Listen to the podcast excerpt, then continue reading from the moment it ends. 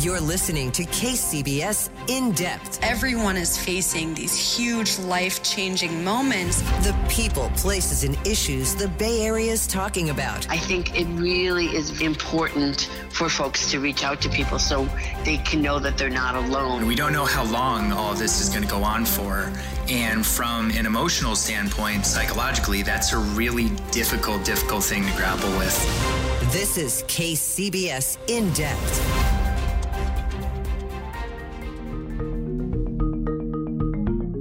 2020 was bad enough, but with the economy still in shock, much of society still in lockdown, and the virus still spreading, it's left behind a wicked hangover. I'm Keith Menconi. This is KCBS In Depth, and today on the program, now that the new year is well underway, we consider the lingering challenges of 2020 and what's being done to meet them.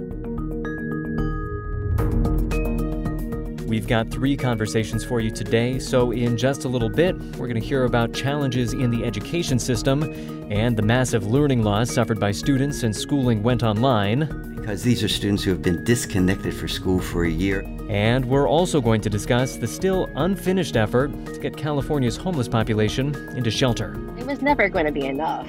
That was always the problem. But first, we turn to the political chaos in Washington. We're going to start things off speaking to one Californian who's stepping right into the middle of that fray, Alex Padilla, who was sworn in as the state's junior senator just over a week ago.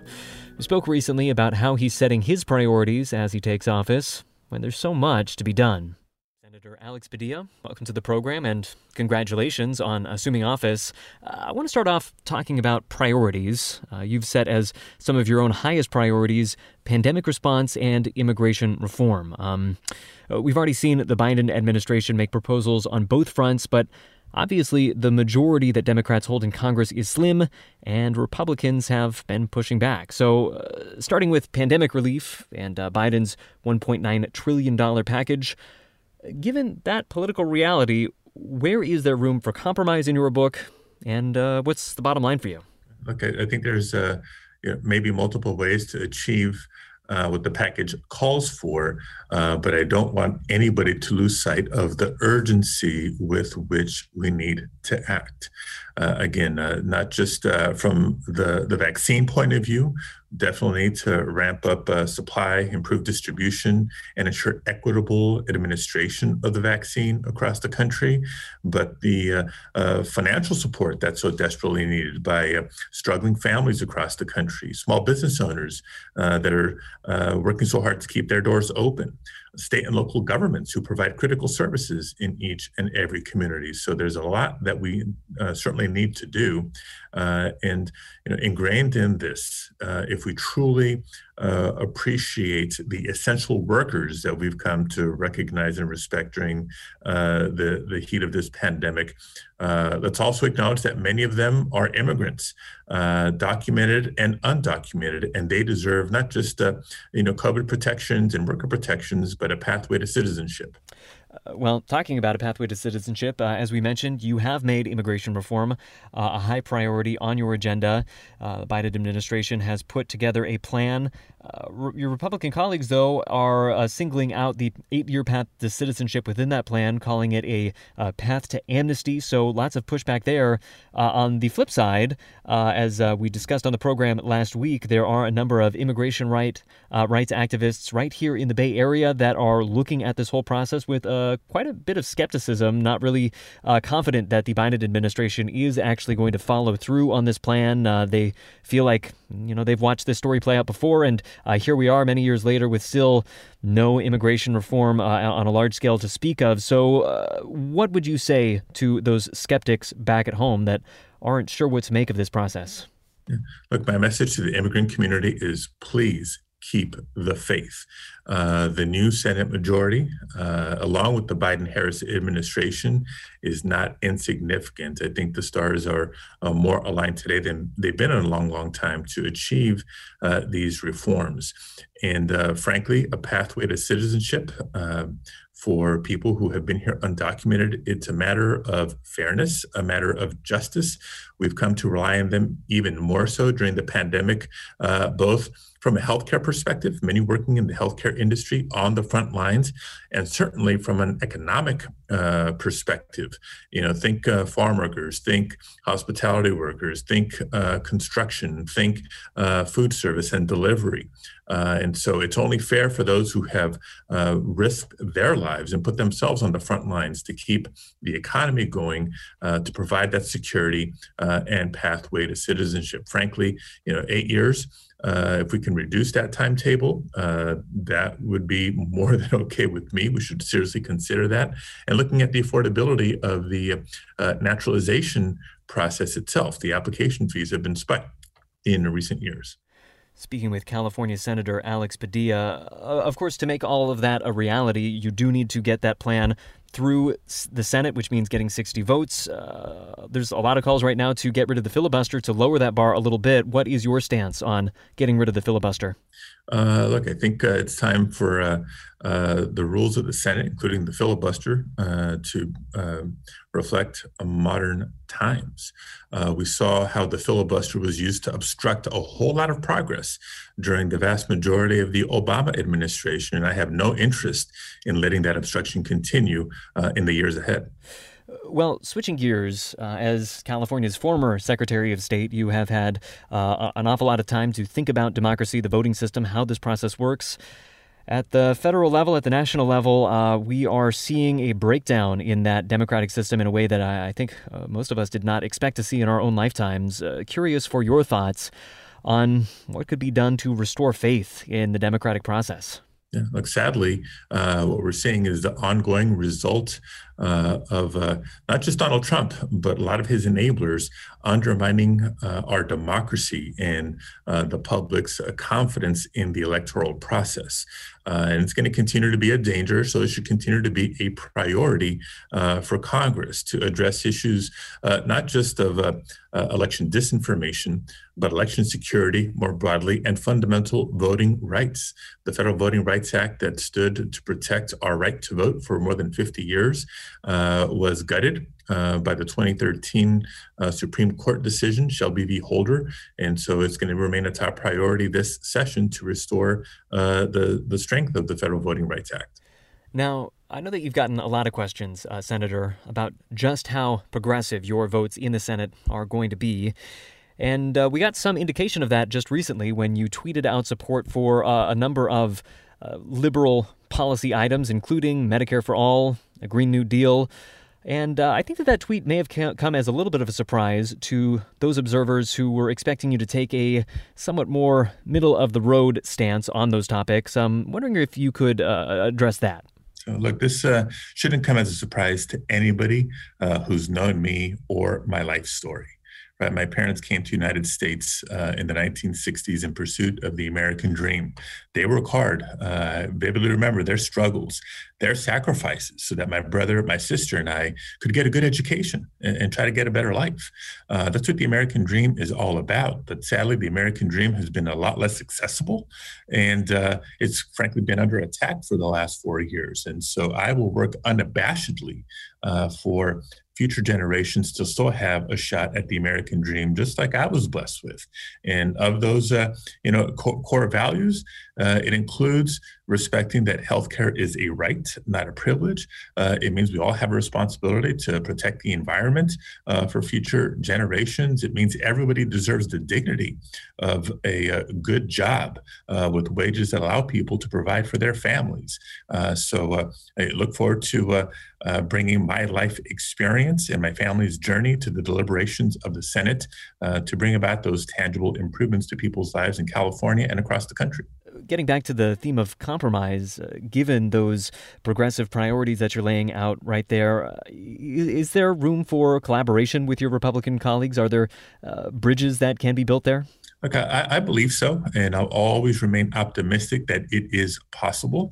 You know, if you go back a few years, there was a bipartisan uh, comprehensive immigration reform that was uh, passed by the United States Senate. Uh, I know times have changed in the last uh, seven, eight years, but you know that wasn't that long ago in the grand scheme of things. So, you know, maybe that's a, a glimmer of hope. I will tell you, uh, in the last week, being welcomed to the Senate by uh, colleagues on both sides of the aisle, at least there's a, an initial interest and willingness to try to find that common ground and make progress for uh, for the people. That's what we're elected to do. Come here, uh, make a difference, uh, and try to improve people's lives.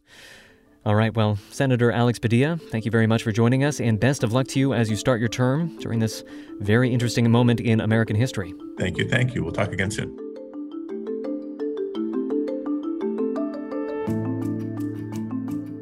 You're listening to KCBS In Depth, our weekly deep dive into the events and trends shaping life in the Bay Area and beyond. I'm Keith Menconi. 2020 left behind a bevy of crises in its wake. Today, we're trying to get a handle on just a few of them. Just a second ago, we were talking political crisis with Senator Alex Padilla. Up next, we're going to move on to a very different kind of crisis the ever growing challenge of homelessness on California streets. Of course, early on in the pandemic, state and local officials raced to get the unhoused off those streets and into hotel rooms, where they've been able to shelter in relative safety. But nearly a year's gone by, and only a small fraction of the people in need have actually been given help. Meantime, even for those who have been given shelter, it's not clear how long they'll be able to hold on to it. So, we're going to speak now with Vivian Ho, who's been keeping an eye on this complicated process as the West Coast reporter for The Guardian US. Vivian Ho, welcome back to KCBS In Depth. Thank you for having me. So, when we talk about California's response, uh, we're talking to a large extent about Governor Newsom's Project Room Key and Project Homekey. Uh, remind us what those programs are and uh, what they've managed to accomplish so far. So, Project Roomkey was a was a program that would take hotel rooms and essentially just how use them to house homeless individuals and bring them in from off the streets and bring them in from congregate shelters and give them a place to stay during the pandemic. Project Homekey was an extension of that. They were taking these these hotels and motels and turning them into permanent supportive housing for these individuals and allowing them to get out of homelessness uh, for long term. So lofty goals here, and uh, the the general idea being that the more people you get out of crowded shelters, the more people you get off the street, the less this virus is going to spread. But uh, so far, I mean, many thousands have been helped, but that's only a small fraction of the overall number of homeless in California. It was never going to be enough. That was always the problem everyone who's looked at this, uh, every all the the housing advocates, all the um, people who've worked with unhoused individuals, they've all said the same thing. Project Roomkey, it's it was a necessary public health intervention, but the scope of it and the scope of the homeless crisis in California, it needed to be much larger. It needed to be done on a much larger scale. In, in California, there are about 150,000 unhoused individuals. Project Roomkey has sheltered probably about a fifth of that, 22,500. That's not nearly enough. And in that time, people have been languishing on the streets. Tent encampments have gone up substantially in cities like San Francisco, LA. Homeless deaths have surged this year. Gavin Newsom has touted the success of Project Roomkey, but despite that, homeless deaths have surged this year. In San Francisco, the um, the COVID Command Center has recorded 203 deaths of, of individuals in the streets, while the year before, uh, 91 individuals have died from January to September 2019 uh, versus January to December to, to, to September 2020. Right. And I, I, think to some extent what that speaks to, even though perhaps the spread of COVID 19 within the homeless population has not been as severe as uh, some had feared, uh, it's thought that that's partially to do with the fact that for folks that are outside, the pandemic does not spread as easily uh, as, as for folks inside. So uh, that has been a little bit of a silver lining, at least uh, so far. Uh, but when we're talking about those deaths of despair, that just speaks to the massive disruptions that many homeless people have faced. It's been uh, difficult for them to get medical care. But when we went into lockdown and disrupted all of our lives, including those of unhoused individuals, we did we didn't even think about that though. We thought about ourselves. We thought about how it would affect our day to day activities, but it it severely severely impacted how unhoused individuals would get their provisions, how they would go to the bathroom, where they would go to seek help. The places where where unhoused individuals could go were now closed the places that they would go to stay warm during the day were closed. The places that they would go to get food to stay dry when it rained, they were closed. The places that they would go to clean up, to wash up a little bit, the public restrooms, they were no longer available. Everything was shut off to them. At the beginning of the pandemic, advocates had no solution. The only thing they could do was pass out tents to help out the individuals that were not being helped with Project Roomkey. Speaking with Vivian Ho, a West Coast reporter for The Guardian US, uh, about the homelessness crisis in California and the efforts to meet some of the dangers of the pandemic. Uh, so, Vivian, you know, when we talk about that Project Home Key, we're, we're, we're sort of talking about long term solutions for uh, homeless folks, trying to find ways to get them into housing. And that's really been a theme among advocates over the last year, trying to see ways that this mobilization that, to help keep homeless uh, people safe during the pandemic, how that can be turned into long term solutions. Is, is there any sign that we're making progress in that regard, uh, uh that, that we really can turn this crisis into an opportunity in a way? Way? That's always been the dream, and you know, in a way, you know, to, to give Gavin Newsom some credits, um, he he has been able to turn some temporary housing into permanent housing. But the fact is, the scope of the homeless crisis in in California is just so large that it's barely a drop in the bucket.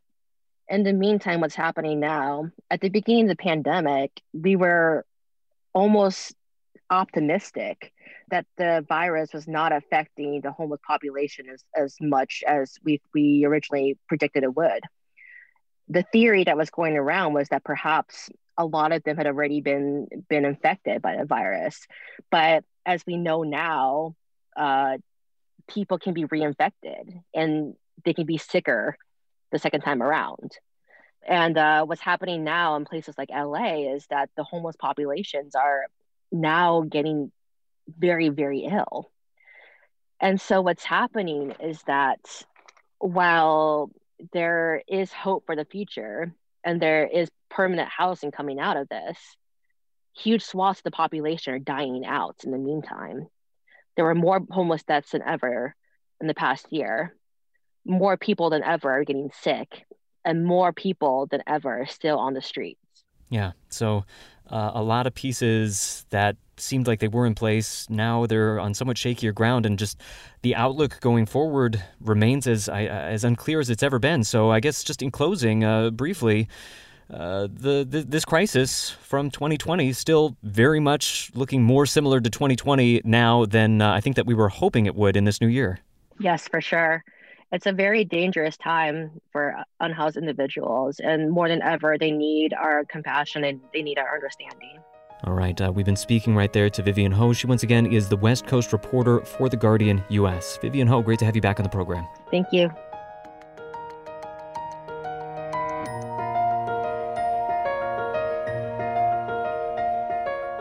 You're listening to KCBS In Depth. I'm Keith Menconi. Today in the program, digging ourselves out of the hole that 2020 left us all in, we're examining the many holdover crises that still have yet to be fixed as we enter the new year. For our final segment today, we turn our attention to the crisis in the virtual classroom. Of course, we knew when online learning began last March that it was going to be difficult, but just this past week, a new study has given us an even clearer picture of just how many students are getting left behind. For more, we're joined now by John Fensterwald. He's a writer for the Oakland based education news outlet EdSource. Welcome to the program, John Fensterwald. Pleasure to be here, Keith. Uh, well, Governor Newsom has been leading a push to get school districts to reopen, but in just the past few days, uh, it seems that effort has fizzled out. So uh, at the moment, there's really no clear indication of when students in mass might uh, actually make it back into classrooms. And that makes it all the more important to reckon with this problem of learning loss. That's really what we're talking about here the, the lessons that should have been learned that maybe were not learned as quickly or as well as they should have been. Uh, John Fensterwald, what did we learn from those study results released earlier this week? Well, there have been previous studies about so called learning loss, which you correctly define. And what we wanted was some California data. And so, an organization, nonprofit organization called PACE, affiliated with universities, did a study of 18 districts with 50,000 students in California based on two tests that they took. And so it was measuring math and English uh, language arts in grades 4 to 10. One of them was Santa Ana, the largest, but most of them were small. And what they found verified what we've seen nationally is that there was a significant learning loss, particularly in the early grades, grades 4, 5, and 6, and particularly for English learners and low income kids, they bore the disproportionate impact of the learning loss. And this really tracks with, I think, what our expectations would have been. Uh, we know that younger students need more support from teachers, so the fact that they're not getting that, we would expect the, the their educational attainment to be suffering. And then uh, with uh, lower income students, we've been hearing about the digital divide all year. The fact that many of these students uh, don't have a good way to get online. Some of them are are borrowing mom and dad's uh, iPhone throughout the day and and just you know getting online whatever way they can. So, uh, sort of what we expected to see here in a way. Yeah, precisely, Keith. Uh, it, a lot of it is inter is the lack of connectivity. And again, this was measured in the fall, and it was much worse last spring when we sort of jumped into distance learning. But then we're talking about low income kids who often whose parents are out of the house, they work, there's less supervision, crowded conditions, there's a lot more anxiety that these children are experiencing. Often they're sharing, as you said, one connection or one computer with their siblings. And so a lot of compounded difficulties that wealthier kids may not have.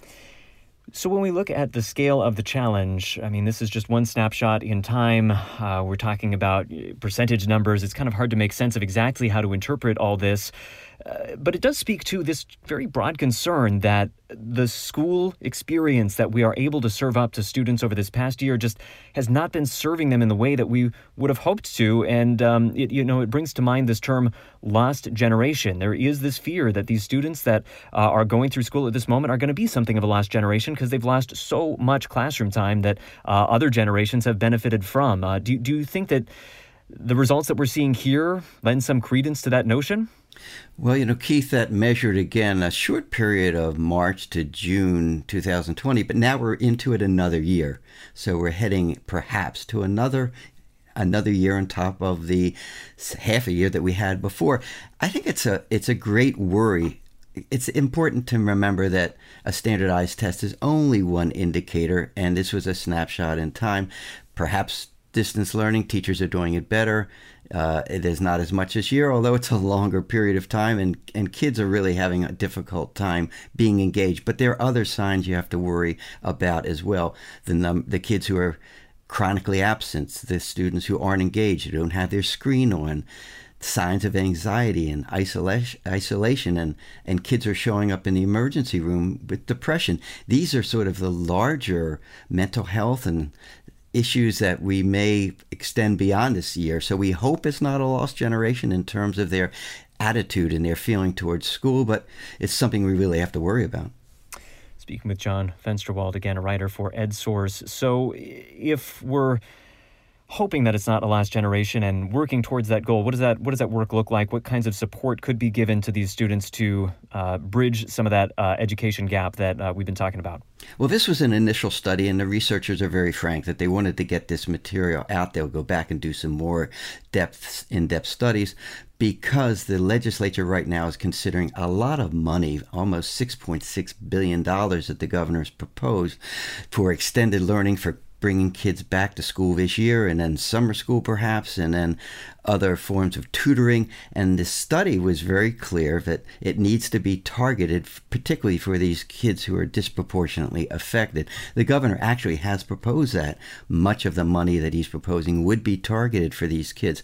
But the study's conclusion was very frank without aggressive and bold actions it said these students may never catch up. So any funding or support designed to mitigate learning loss must be targeted specially, specifically to the students who need it most. And that sort of says it all. And I was reading through some of your predictions uh, for 2021. You actually put out an article recently for education predictions on 2021 that's up on EdSource right now. And you were talking about the possibility for increased summer schooling uh, this summer when students perhaps can go back into the classroom. Uh, what, what did you have in mind there? Well, it, it will be the option of the districts whether to do a summer school now or extend the school later. But the I predicted that the governor was going to put a lot of resources in it, and sure enough, I mean it was a, a, pretty safe prediction, and he is proposing that now.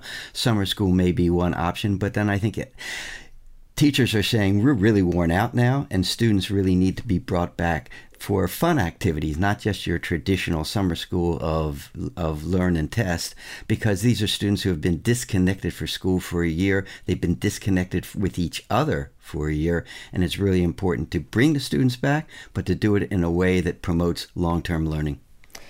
Yeah, I mean, it just it just seems like such a difficult situation because, uh, as you said, everybody is is worn out, and uh, there's just not enough time in the day to uh, attend to all these needs that are out there. Uh, what do you think that parents should be keeping in mind who are worried about the possibility for uh, some education loss? I mean, is there is there something? Is there a positive role parents could be playing? I think they can, particularly for the younger students, Keith. They should be engaging their own students, reading to them, looking for fun activities, and also talking to their teachers. What do their teachers sense about their student? Are they engaged? What are the issues going on? And also to to look for ways to see if their own kids are engaged, to go in and see, in fact, is the screen on or not? If it's not on, there may be a sign that the student really is sort of zoned out or doing something else. And so these are little things, but important things that parents need to do and just talk to their teachers and show their concern. Yeah. Well, you know, we've been talking about online education, what it'll take to make it work, but I think really the question for a lot of parents right now is when will school get back in the classroom? And uh, I guess we'll just close on that point. Uh, we have a lot of confusing signals over this past week. Uh, certainly, the debate over when that should happen is is seems to be heating up right now. What is your sense of what parents should expect? I think that one of the surprises we're seeing is that the case rates of COVID is falling. The case rates are falling, and then they could fall quite rapidly.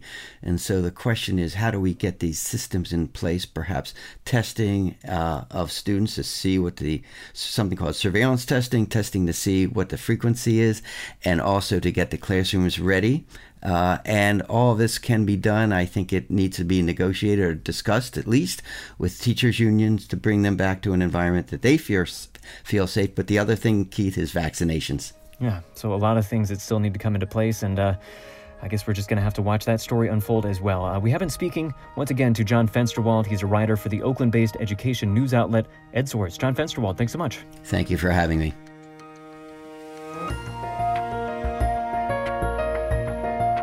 This has been KCBS In Depth. Remember, you can find past editions of the program online at the KCBS website or wherever you get your podcasts. For KCBS and In Depth, I'm Keith Menconi. Stay safe, be well. We'll see you next week. Been listening to KCBS In Depth. Get every episode by subscribing on Apple Podcasts, Stitcher, and other podcast platforms. Visit kcbsradio.com for more news and interviews. We are the Bay Area's news station, KCBS.